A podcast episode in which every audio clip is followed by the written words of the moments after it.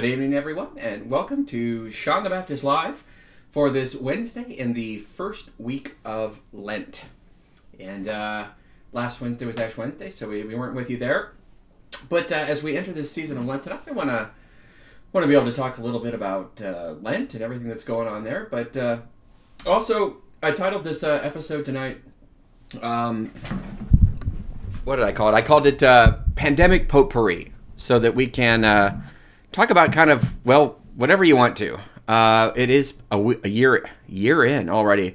Uh, I remember this time last year we were just getting the word of uh, some of the issues with uh, the pandemic and wondering what that would mean, and probably no one could have foreseen everything that's happened in this past year. But uh, tonight I, I just kind of want to maybe look back a little bit and one of the great things that I noticed this last week on Ash Wednesday was people seem to be coming back. Now that uh, that was a little bit surprising. Uh, Ash Wednesday is always uh, a fairly big day uh, in the Catholic Church, and I will maybe talk a bit about that tonight uh, because it's it's pretty amazing to see the number of people that, that do come to Mass on Ash Wednesday. And a lot of people may not realize this, but Ash Wednesday is not actually a holy day of obligation. And even when there is the obligation to attend Mass on Sunday, uh, oftentimes, well, Ash Wednesday, even though it's not a holy day of obligation, people come out all over. This year, there's no obligation, at least here in Kansas City, to attend Mass at all, even on Sunday. And yet, Ash Wednesday was the the biggest attendance day we've seen uh, since the pandemic started, and uh, I was very happy to see that it spilled over to Sunday as well. So this last Sunday uh, was the fullest we've had our, our Sunday masses as well since the pandemic started. Uh, so that was that was a great blessing. Um, this, I think uh, people are ready to to come out of hiding. I suppose uh, we've been in our caves long enough, and uh, the the weather got up to sixty some degrees here a couple days ago, and uh, everyone is just kind of ready. I think, and uh, what a blessing it is then to think of spring coming, and uh, people are starting to get vaccines. So um, yeah, I got shot this morning. I, you know, I was observed and everything, make sure I didn't bleed out. But uh, yeah, I got uh, finally my my first COVID shot this morning. They, uh, they, it's you know, it's kind of up to each county health department how they do things, and um, it's been kind of interesting. But anyway, they eventually decided that that priests should be uh, a bit of a priority because we're well, I would have thought it's because we're going in and out of hospitals and nursing homes a lot, but they decided since we do funerals uh, a lot, we should be a priority. And I, that didn't make a whole lot of sense to me. But then someone pointed out, yeah, it's, it's at funerals that um, a lot of COVID is being spread because uh, you know people who otherwise are socially distanced think, well, a funeral is too big a deal. We need to make an exception, and they they come out of hiding and go to the funeral anyway. So, for what it's worth, the uh, the priest here in Wyandotte County, Kansas City, where I'm at, uh, are, are finally starting to get their uh, their shots. So uh, hopefully that uh, that bodes well for for me having missed COVID. I kind of thought I had it maybe once. I don't know, but I when I got tested, I didn't. They didn't. I didn't have it. So I. I don't know, but uh, hopefully this means I don't have it. I'm not going to get it, and uh, all will be going well. So that's that's a bit of an update here. All right. Well, uh, as I mentioned tonight, I I do want to kind of see what you want to talk about. So give me a second here. I'm going to try to figure out. Um, let's see where I can find your questions because they don't always show up exactly where I, I think they should. And uh, tonight I'm I'm sending this out on on the Sean the Baptist page, but I'm also cross cross posting it to the um, St. Patrick Facebook page as well. So uh, I will try to make sure that I, I see everybody and and what your comments are because I, I do tonight want to kind of hear um, how's it going for you? What what things have you done in this this past year? What have you done to kind of get through COVID? What are what are the things that you've you know seen that maybe you, you, I- you didn't uh, expect and uh, things that you've learned? Um, I know uh, just for for me, for instance, one thing I've I've certainly uh, picked up on is that uh, I'm I'm really thankful uh, more than ever for connection, like physical connection with people. I mean, we've been doing good with with Zoom, and you know, obviously by this time, Zoom has become a household word. So who would have thought that uh, a year ago? But um, yeah, the fact that even though I do these these video things, um, it's just not quite enough. A lot of times, I, I want more than than just a, a, video thing. So, you know, I, I thought about that when I was um, thinking about how you know Jesus, the incarnation, became one of us, became fully human.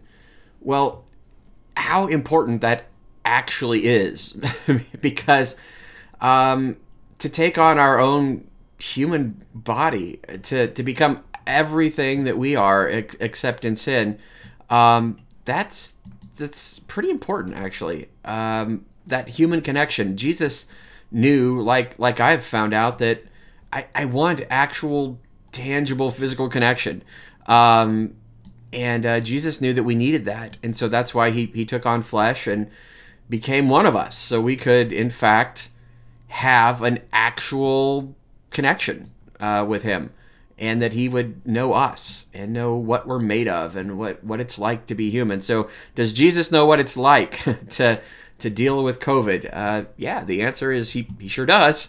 Uh, he became one of us in all things but sin, the, the scriptures tell us.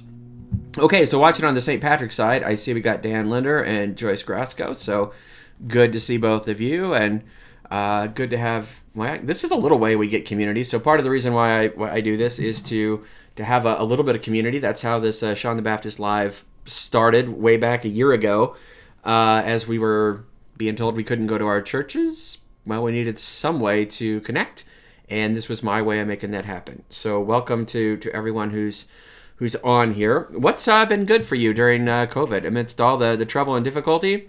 Maybe there's been some good things. What has been good for you? What lessons have you learned? Um, one of the other things that has hit me is uh, in my my Boy Scouting uh, area. Um, I've been doing a lot of. Uh, I tell people I've been I've been camping a lot uh, in in boardrooms rather than outside. Oh, good. We got Mark Gilstrap on. Good to see you, Mark. Great St. Patrick parishioner always good about uh, getting there early so he can get the back pew in true Catholic form. Um, but yeah, so uh, those of you that don't know, uh, I'm uh, I'm big into Boy Scouting. I've been a scout now for well, gosh, this will be uh, 34 years.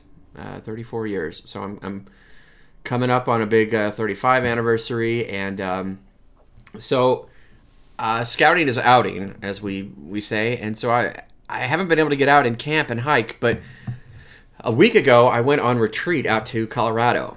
And uh, if I had to live in one other state other than Kansas, I, I think it would have to be Colorado. I just, I love the forest and, and the mountains and the beautiful scenery. And, uh, you know, my retreat director wanted me to go out and, and get hiking around a lot. So I, I did that.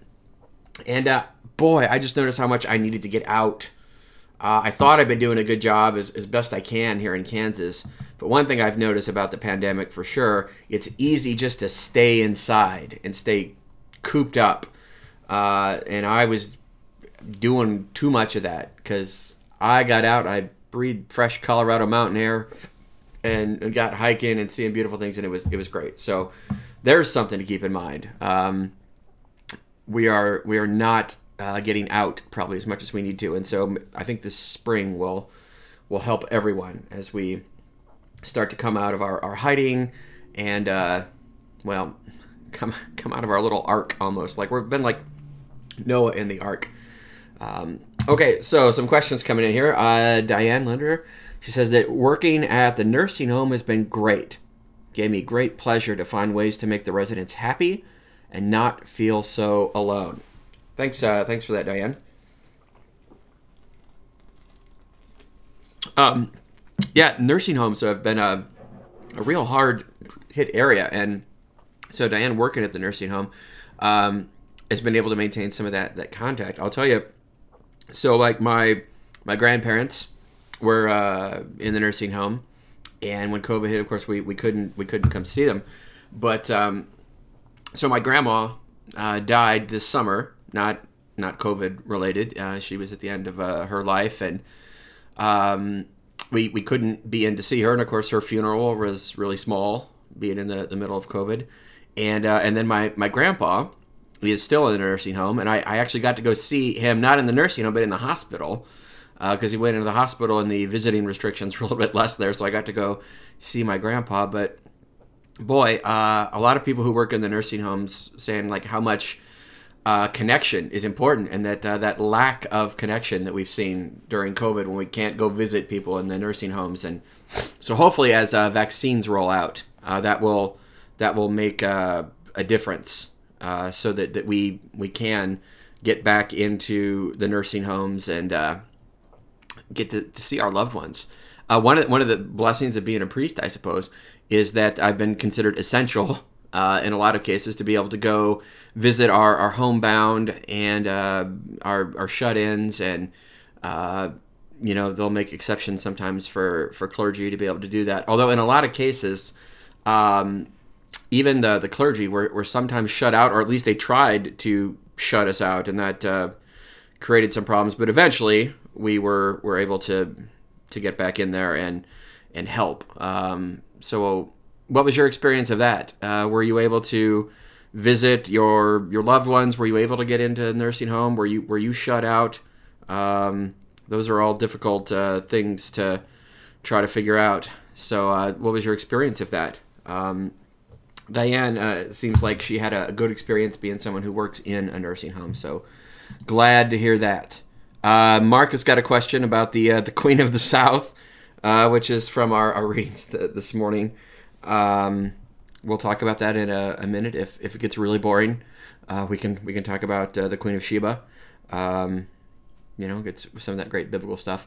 Um, other other COVID observations. Um, so one thing I can tell you is that uh, confessions have been way way down.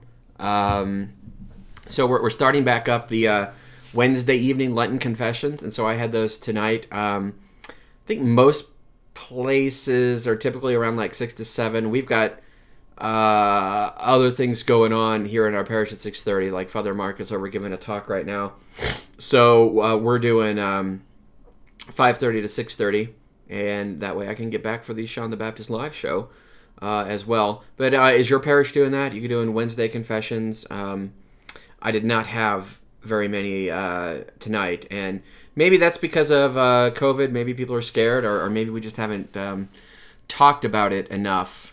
But uh, one of the great things uh, for Lent is, in fact, to, to be able to get to confession. You know, I'm gonna hit more on that as we, we get into Lent, but you know, uh, I think a lot of the in-person contact, the one-on-one, face-to-face stuff, but we have, we have really missed that um, when it comes to confession. And a lot of people will ask, you know, okay, why do I why do I have to confess my sins to a priest and why can't I just talk straight to God? Well, of course you you can. I mean, talk straight to God. I do all the time. I mean, if you know you've you've sinned and messed up, by by all means, t- tell God you're sorry right away. Uh, but also, like I said, with that personal contact, Jesus knows that we we need more than just thinking in our head that God loves us or that God forgives us.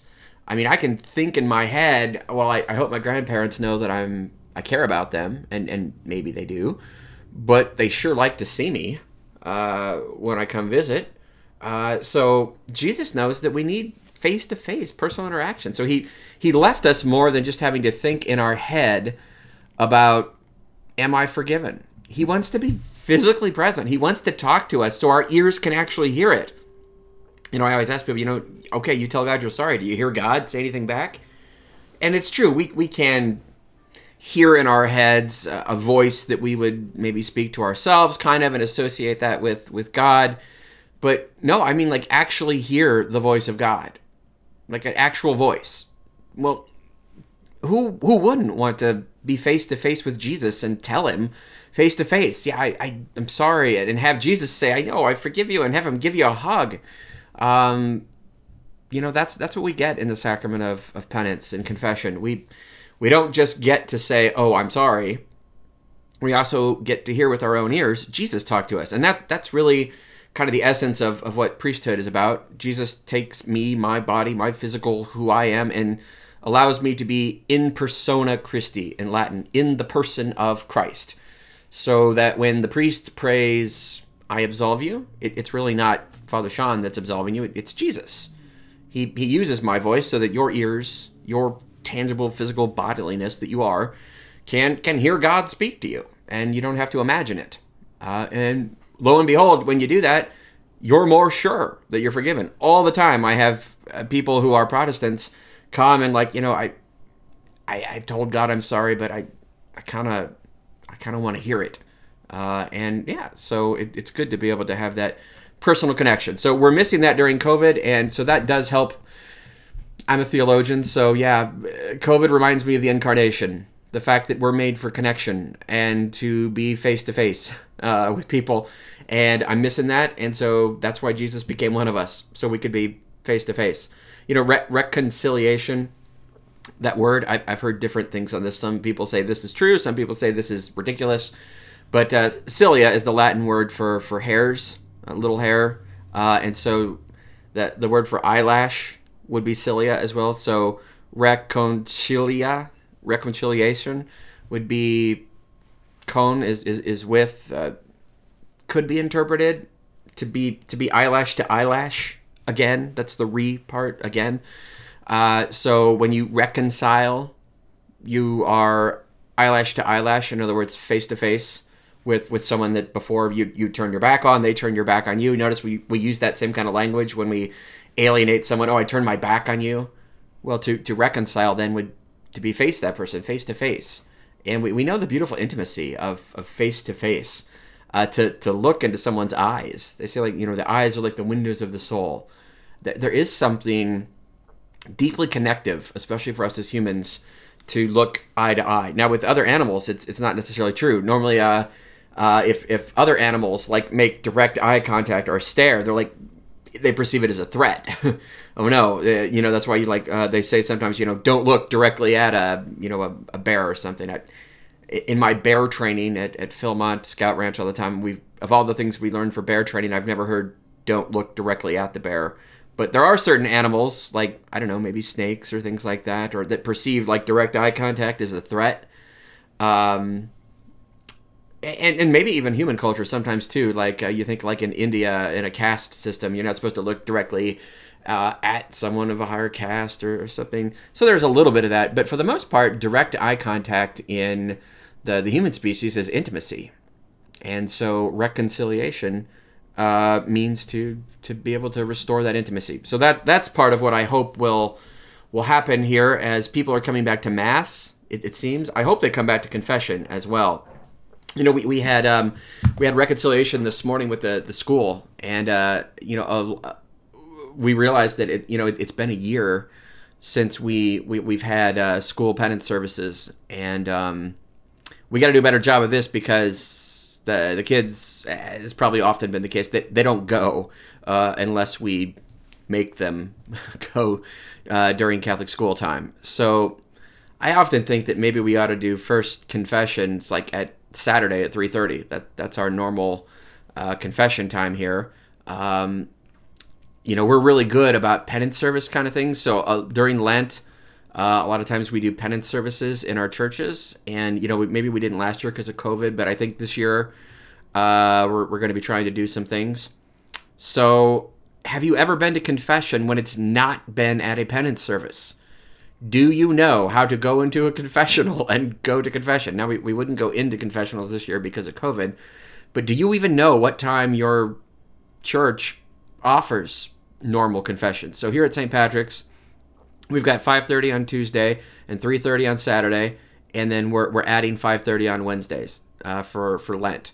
So if you're St. Patrick's people listening to that or Kansas City area people, yeah, we're we're doing face to face confessions. You know, not in the confessional. We're we're standing, you know, six feet apart. Uh, it's safe, but um, we need those moments. And there's something about the intimacy, even about just overcoming our our own shame sometimes about our sin to tell another person, uh, even if that person is you know the the priest and the person of Jesus to to name it and and tell somebody else okay this is what i did I'm ashamed. Well, oftentimes what you hear back from God is, don't be ashamed. Uh, we, we tend to beat ourselves ourselves up more about our sins than God does sometimes. Uh, so, like I said in my uh, my homily uh, earlier on uh, this this week. I, I we shouldn't be our own judge. Okay, he who has him himself for a judge is a fool. Uh, you know, we we want to let other people in, and sometimes that's going to mean.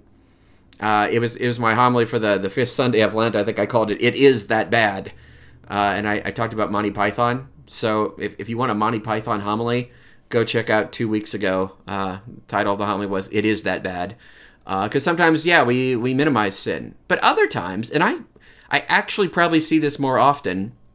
People come into confession and they're overemphasizing their sin. We, we sometimes will refer to this as scrupulosity, having a, a scrupulous conscience. Uh, and, and people will think they're a way, way bigger sinner than they really are. I was talking to a spiritual director the other day, and he was telling me, you know, Sean, I think you just need to back up and just be able to laugh about this a little bit. Uh, don't take yourself so seriously. It, you'll, you'll get through this. I'm like, oh, okay. How many people think that that's what the priest will tell them? I know a lot of times people are like, oh, I can't go to confession. The priest will yell at me, or the the, the priest will will think bad things about me. Uh, no, uh, definitely not. Just the fact that okay, we're, we're there to hear confessions. Like I, I have to admit, I sat in the church tonight from five thirty to six thirty, and I heard about three confessions, and that was all the same family. So, if I'm gonna be there I'd rather be hearing confessions. So come, keep me busy. Uh, not not only is the priest not to be mad, I'm to be like, yay, praise God, people are coming. That's awesome. Um, true story here. One of my my favorite kind of confession story moments, and this isn't about anything I heard in confession because you know, newsflash, priests are not going to violate what's called the seal of confession, so we, we can't talk or reveal anybody's sins. Uh, so this is not about uh, confession that I, I, heard per se. It's about uh, one time I was in a parish and we were having one of those penance services that evening. And so during the, the homilies at Mass, I was supposed to kind of talk it up and, and say, you know, hey, penance service tonight. And uh, I, I mentioned in the homily, you know, sometimes people wonder, like, well, what if I've been away from confession for a long time and I, I can't even remember all my sins? uh, you know, what is the priest going to think of me with with all these sins from all my past and everything I've done? Uh, and I said, well, here's what's going to happen. If you come in, I can guarantee you that, that the most beautiful words a, a priest could ever hear, bless me, Father, for I have sinned. It's been 30 years since my last confession. I said, I, I will probably just be so overjoyed. I won't even let you get out another word. I'm just going to be like, welcome back Praise God. You, you said yes to the Holy Spirit. It's no coincidence that you're here. You said yes to the Holy Spirit, and now you're here. Praise God. Welcome back. And what was it that, that made you decide that tonight was the night? And I guarantee you, if you come in and say, Bless me, Father, for I've sinned, it's been 30 years since my last confession, you are going to be welcomed. Well, that's what I said in, in the morning in my homily.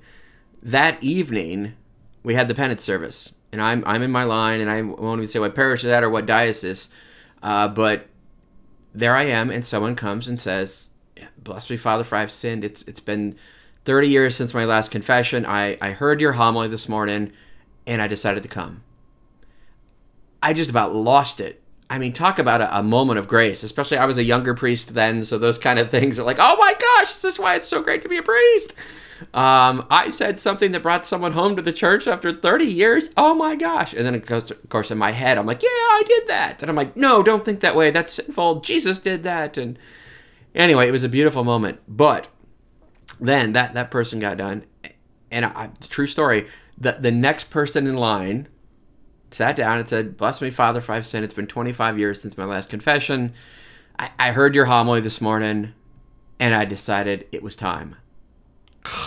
I'm like, oh my gosh, this is amazing. I'm like, praise God, welcome back, and this is incredible. Of course, he didn't know that the person before me had just been 30 years. Well, it, it wasn't just those two. It, this this had to be a miracle. It had to be a stroke of God because literally, like the next five people in my line, it had been more than 20 years for for all of them, and they were all like, "I heard your homily this morning, and I decided to come." I miracle I mean, it had to be God showing me just like, look, just a little invitation might be all that's required. So so do it. So if any of you out there are listening, watching, uh, and you're thinking like, yeah, it's been 30 years since my last confession. Should I go back? Yes. Okay, risk COVID to get back to confession in the next five weeks, okay?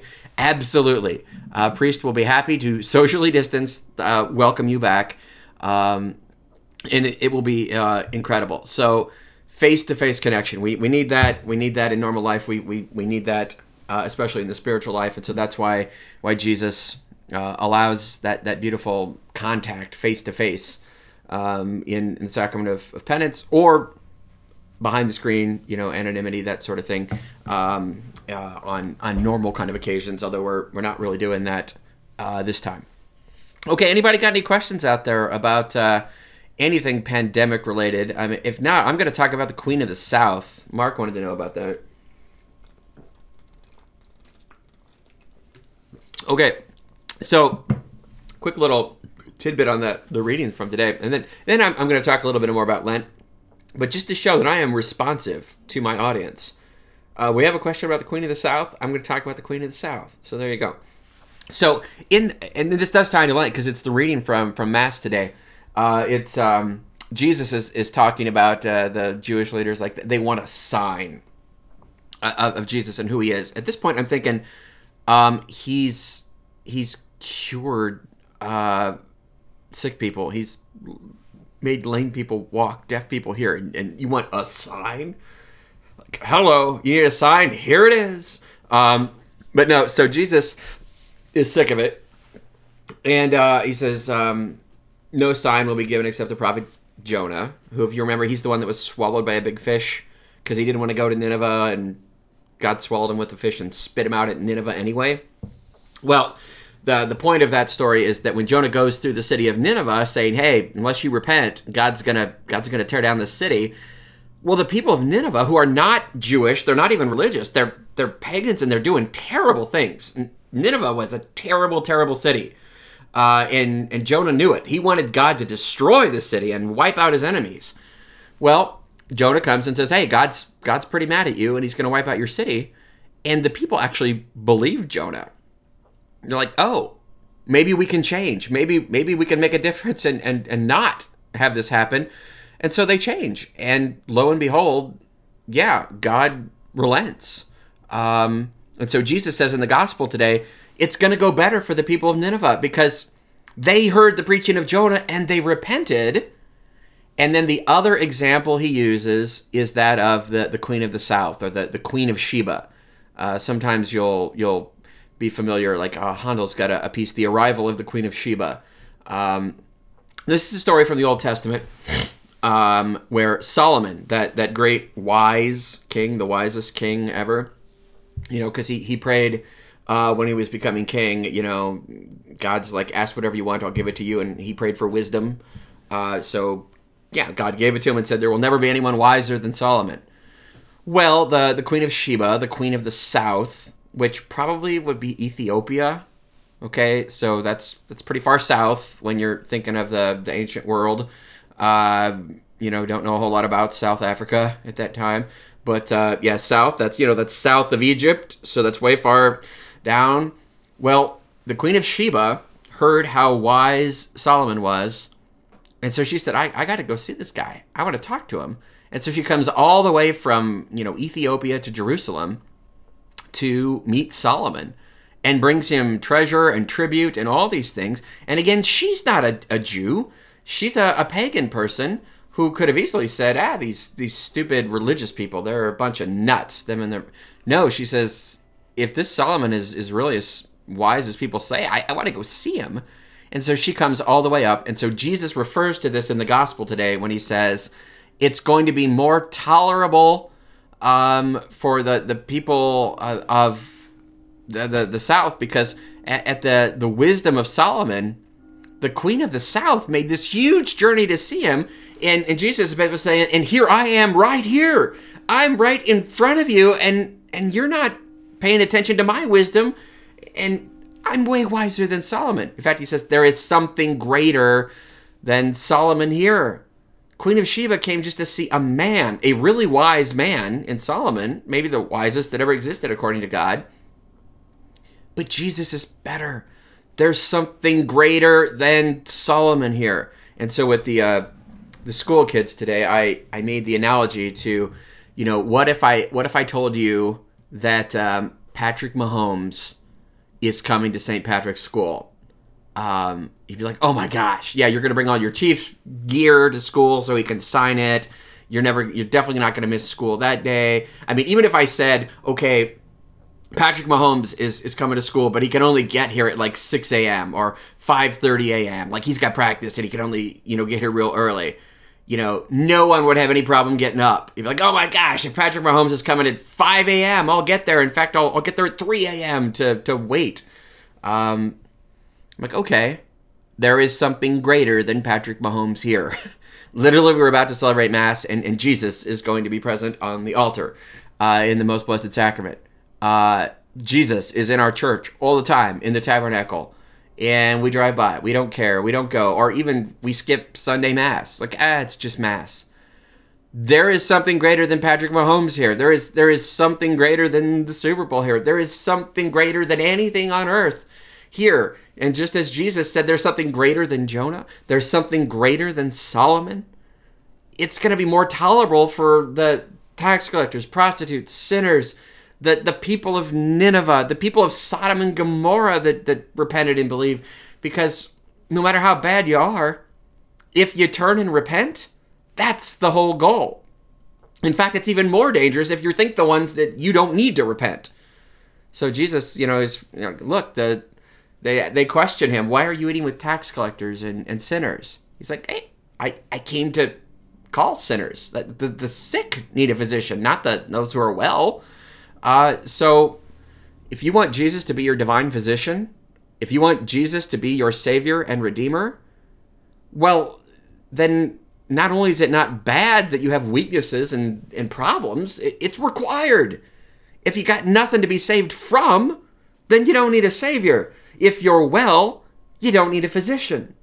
So the best thing you could be is sick and in need of help. Because guess what? We've got a divine physician and and one that is willing to heal us. So uh, I hope that does it, Mark. Uh, you're referring to that. Now, Ada has a question about baptisms during COVID. So anytime you want to go with that, Ada, I'm, I'm happy to, to talk about that. Um, I will say I haven't done a whole lot of baptisms uh, during COVID. Um, yeah, I, obviously still happening and still doing. I mean, socially distant and everything, but I mean, there's nothing that uh, precludes um, that. So yes, we're, you know, baptism is so necessary for salvation that you know even if we had to put on whatever kind of personal protective equipment we would need to get into the hospital to, to baptize someone who needs it at the point of death, we're we're gonna make that happen. We're baptizing little babies. Uh, so baptism is so so important that the church says even you don't even need a priest to do it. In danger of death, anybody can baptize. You know, it's kind of important um, to, to realize that that in the case of an emergency, baptism is so important. Anybody can do it. Not even a Christian. Like if if if I were not baptized, say, and I'm like dying on a desert island, and the only person there is a Muslim, I could tell him like, "This is how you baptize me." Go get water from the ocean, pour it three times on my head, and say, I baptize you in the name of the Father, and of the Son, and of the Holy Spirit. Um, so, all of you, uh, the church used to teach that everyone should know how to do an emergency baptism. So, just to be clear, uh, if ever someone is dying, like at the point of death, and they say, I want to be baptized, and you're the person there, get water, real water, and you're going to pour it on their head three times, and you say, You must say these words I baptize you in the name of the Father, and of the Son, and of the Holy Spirit. Okay, don't change those words. Okay? Priests have changed those words and invalidated the whole sacrament of baptism. Okay? One, one priest very famously recently uh, was saying, We baptize you in the name of the Father, Son. Vatican said that's not valid. In fact, one of the people was a priest who was baptized that way, and they said, "Sorry, you were never baptized." They had to go back, baptize him. He had to receive uh, confirmation and first communion, and and then get ordained a deacon, and then ordained a priest, uh, because some stupid priest decided he would change the formula of baptism. So anyway, that's how you make an emergency baptism. Um, I don't know what Ada's questions actually was, so feel free to uh, to add that uh, if if you'd like. Okay, uh, Paula Frost notes that uh, after spending three days in ICU fighting this horrible virus, I am so blessed to be alive. I truly believe God was with me, helping me all the way. I learned to never take any minute of my life on this earth for granted. I am truly blessed. Paula, thanks so much for sharing that. What a what a blessing that is to to read that and um, yeah, it it uh, it was incredible to to be able to witness some of the things I've seen and stories like that.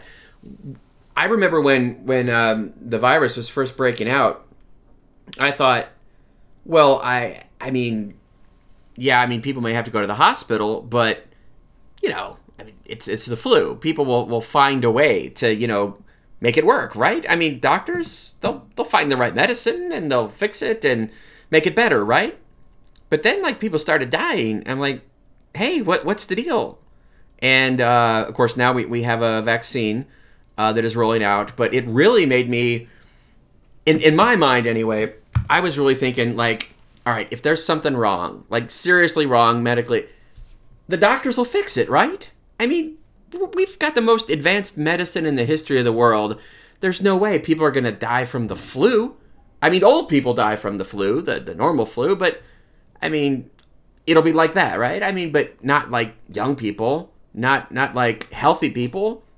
Doctors will fix it, right? I think I had this kind of invincible kind of thought. Like, if there's anything seriously going to take me out, uh, doctors are going to figure it out.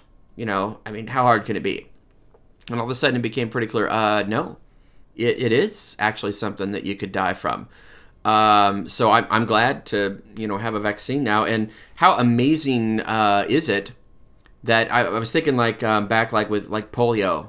You know, it, it took like ten years to get a vaccine for polio.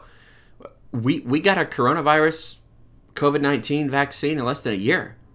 That's impressive. I mean, way to go, medical people way to go, researchers. And you know, I was I was reading the other day that um, it was actually a priest who's a doctor who was saying this that. Uh, you know, to, to some extent, maybe, maybe it is like it took us 10 years to get this vaccine because everyone's kind of worried about, oh, this messenger RNA, mRNA, uh, it's, a, it's a new thing. Is it not tested? And like, no, we've, we've been working on this stuff for a decade uh, to be ready for this moment. And the, no, this technology is, is tried, tested, we, we just this is the first time that you know on a widespread scale we like needed it for something like this and it's ready to go.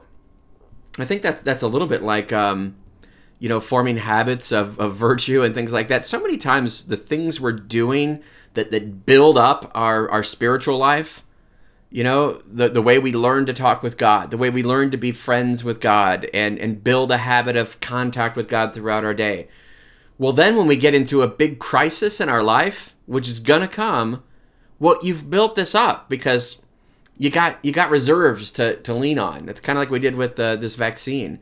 We, we were building and building technology that we knew one day we're to need it, and then sure enough, COVID nineteen comes around, and we're like, okay, we've got this messenger RNA stuff we've been working on. Uh, we know how it works. We tweak it to, attack this virus, and boom, we got it.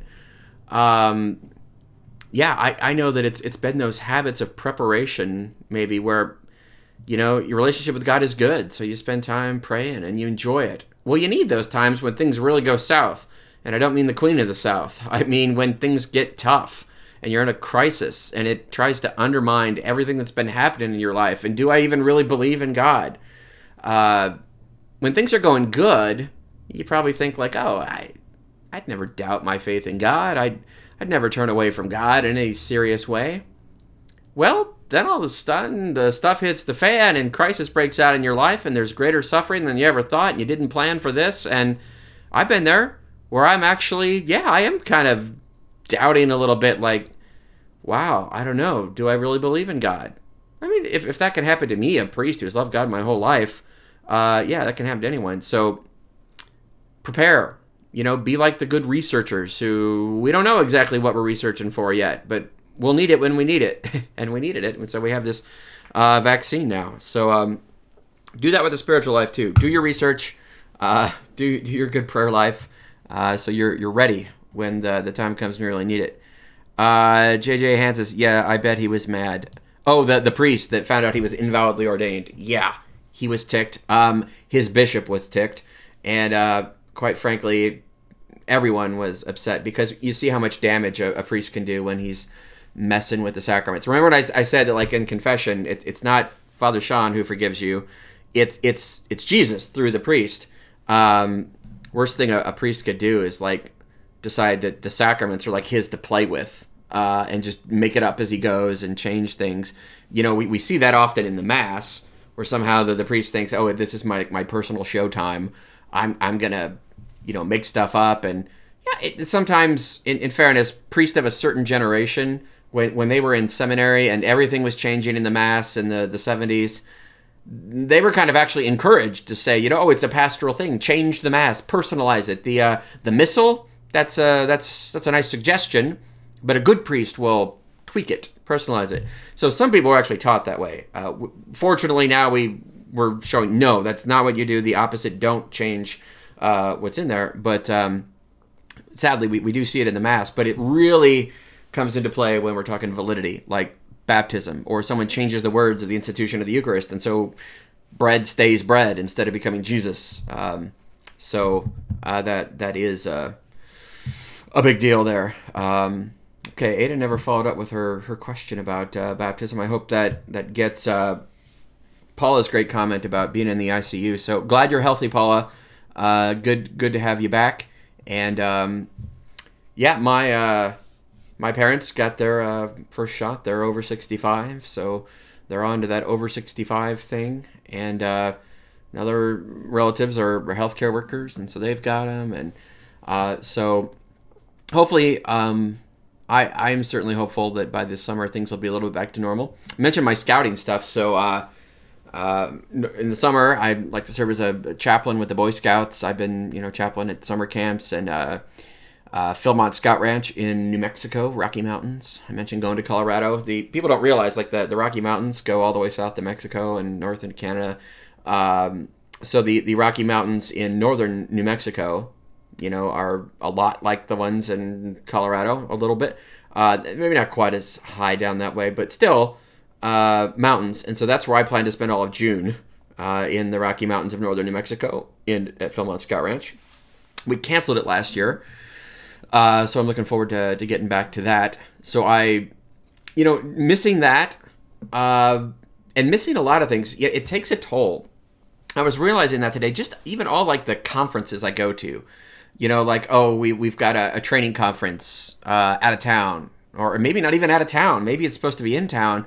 Uh, and you're kind of like, oh, you know, training, whatever. Like, well, just the the way that breaks up your your schedule, and you go see other people, and you go to a different place, and I'm I'm really uh, I'm missing that, and it, it takes a toll after a while. And so I, one of the things I've been noticing when I've been meeting with people who are really down, and I'll I'll say like you know give yourself a break, okay?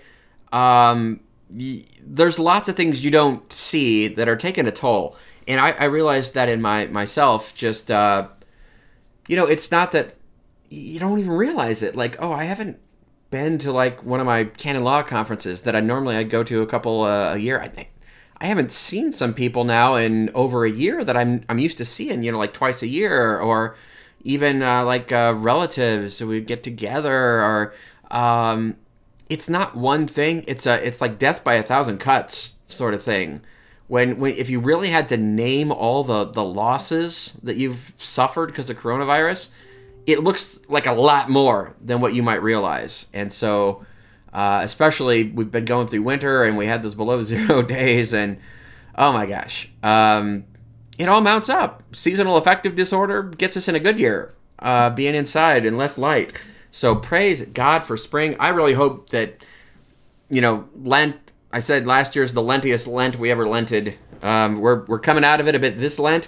I hope this Easter is like the greatest Easter we've ever Eastered uh, that maybe you know coronavirus is going to be, if if not eradicated, uh, we are seriously going to be past the uh, the critical mark by Easter, uh, with vaccines rolling out and everything, and by summer, things will be normal. We'll, see. Um, so that's that's my prayer uh, there, and I I know everyone's kind of hoping for that. Um, yeah, so that's a little bit on the uh, the coronavirus front. Now, um, I, I, said I, I, mentioned baptism, and so maybe that's a little bit about. Uh, we'll, we'll, talk about this a little bit more um, coming up, but um, you know, Lent started as a season to prepare for for baptism.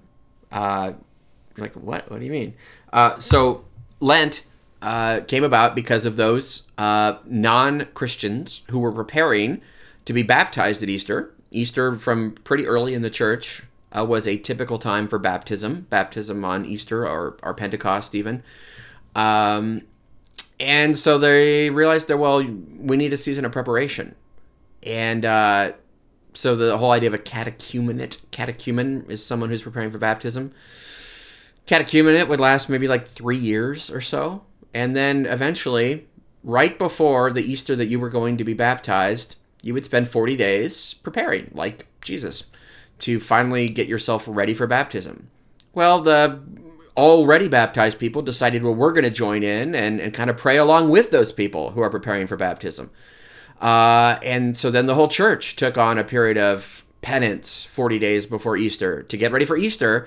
And, uh, you know, at Easter, at least now in the, the modern church, we will renew our baptismal promises to kind of make our own connection with uh, Easter and, and baptism. So the whole point of, of Lent is to really turn away from sin, be faithful to the gospel. Uh, one of the options for Ash Wednesday there. Uh, do good, avoid evil. Uh, my my little mask that I wear. Um, you know, I, I got this thing. I, I was just at REI, the, the outdoor store. You know, and um, if you if you can see it there, it literally says "Do good." I mean, that's not a bad message. Um, I wish I had the other side. You know, said like avoid evil, do good, avoid evil. That's uh, that's really the the essence of the whole Christian life right there. Um, but that's not easy, and, and we'll we'll spend a, a future episode kind of talking about that. But do good, avoid evil uh, means well, you got to know what's good and what's evil, and then even when we know what's good and what's evil, we don't always choose the right thing because uh, Satan's pretty good about making evil look attractive, showing us some lesser good that we could choose to sacrifice a greater good. That's how he works. So do good, avoid evil. We need help, and that's what Lent is about. That's why we, we give things up to help strengthen our will. If I can say no to chocolate for 40 days, maybe I can say then no to gossiping about people. If I gain a little bit of self control, uh, maybe I can gain control in other areas. That's what we call virtue, building up a, a supernatural good habit. So that's a little what that's about. Um, now, people ask about uh, Lent. This is some questions I did uh, get from outside of the live version tonight. So, um, what about uh, fasting and, and, abstinence, those kind of things?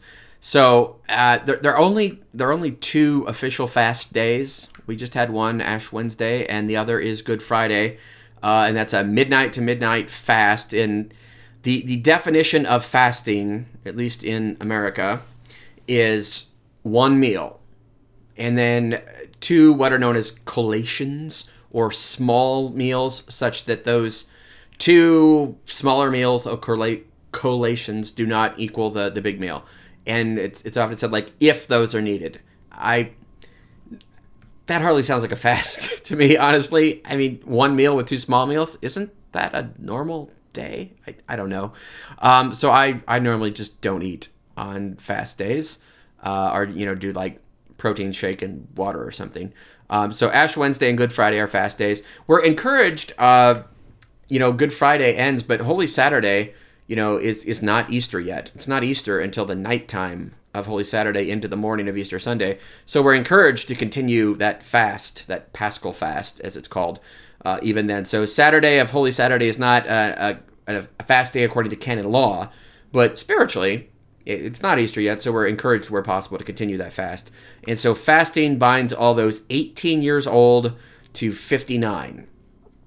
It's a weird thing. You would think like, you know, 60? No, when you get to 59, uh, you don't have to fast anymore. So I don't know. It's that's been the rule for a while. I think most people who are 59 are pretty strong enough to continue fasting. So, um, as I tell people, the, the rules for Lent are are pretty much uh, their minimum. You you kind of get to decide. Okay, other than fast and abstinence, and abstinence means no meat on all the Fridays of, of Lent and Ash Wednesday, but all the Fridays now of Lent, no meat. Um, but as far as like what you choose to give up, I always tell people, you know, that's that's up to you. That, that's between you and God. And so people will like, well, do Sundays count? All right, so here's here's how we got 40 days of Lent. Uh, we we start on Ash Wednesday uh, because we don't count the six Sundays, so you got to get the extra Wednesday, Thursday, Friday, Saturday, uh, Sunday in there. Uh, so there's the extra days. Uh, so people are like, well, Sundays don't count then. Well, Sunday is never a fast day. So, for instance, if you are going to fast every day of Lent, and that was the practice, that whole one meal, that was every day of Lent, not just Wednesday of Ash Wednesday and Good Friday, but every day of Lent. If you are fasting every day of Lent, then no, Sunday is not a fast day. Eat three normal meals.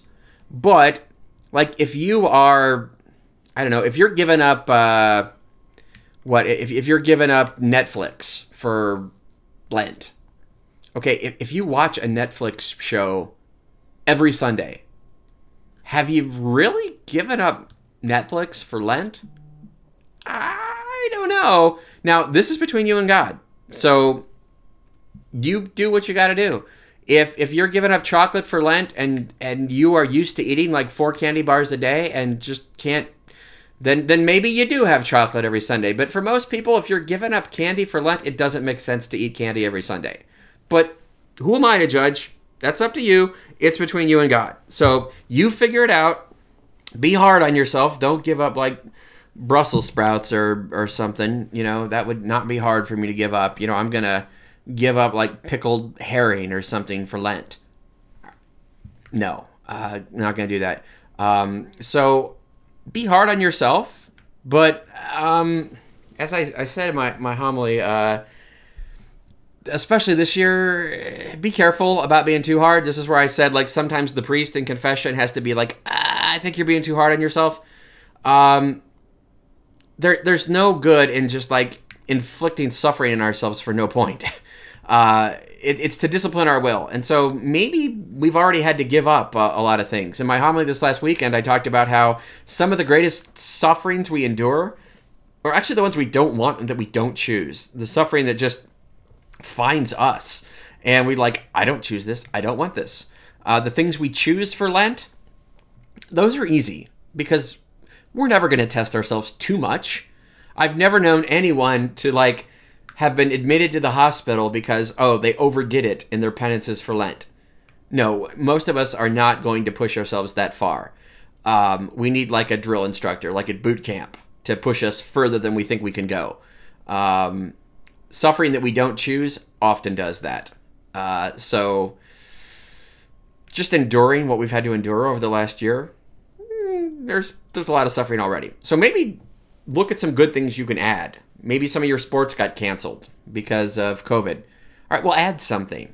Maybe since we don't have to go to practices all the time and spend all of our waking moments getting ready for sports or doing sports or playing sports, well, maybe we have time to read a book. Maybe we have time as a family to pray the rosary or just have a family discussion. What if the whole family was actually at dinner? I, I, when I was growing up, like you don't miss the family dinner. Now it's like the family dinner. What's that? Maybe you do that. Maybe one night a week during Lent, you're like, no matter what, we're having dinner as a family together at six o'clock on Wednesday. You know, you got Sean the Baptist live at six thirty, so it might be a brief dinner. Do it Tuesday.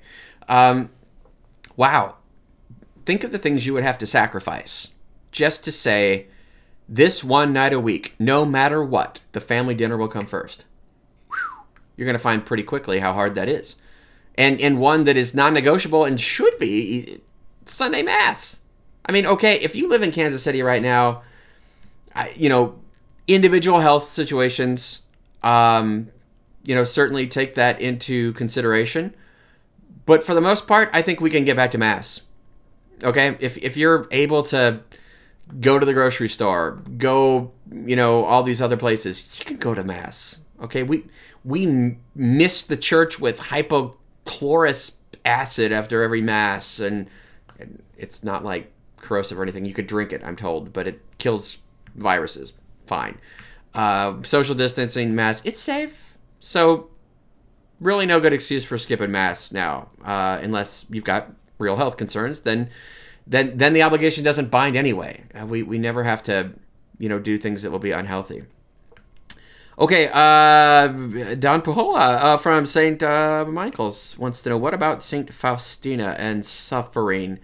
Uh, St. Faustina did suffer uh, a lot. I'm not sure which exact uh, passage Don might be referring to there, so if you want to follow up Don, that's fine.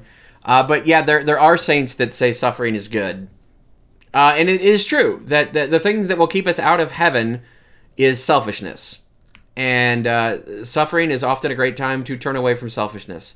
Saint uh, Rose of Lima, um, she suffered a lot, and every year we get her reading on her feast day, and she says, "If we just knew the power of suffering, we would beg God to send us more suffering." And every year I read that, and I'm like, "No, no, I'm just not holy enough. I I do not I do not beg God to send me more suffering. Um, but God's pretty good because I pray, God, give me what I need. And if He knows what I need to get me out of my stupid, selfish funk that I'm in, God may send me suffering. Or I shouldn't say that God sends suffering, God allows suffering. I mean, God doesn't look down, like in the book of Job is kind of a, a story. God doesn't actually look down and say, you know, um, I think what Father Sean needs today is some suffering. Boom! And he hits me with no.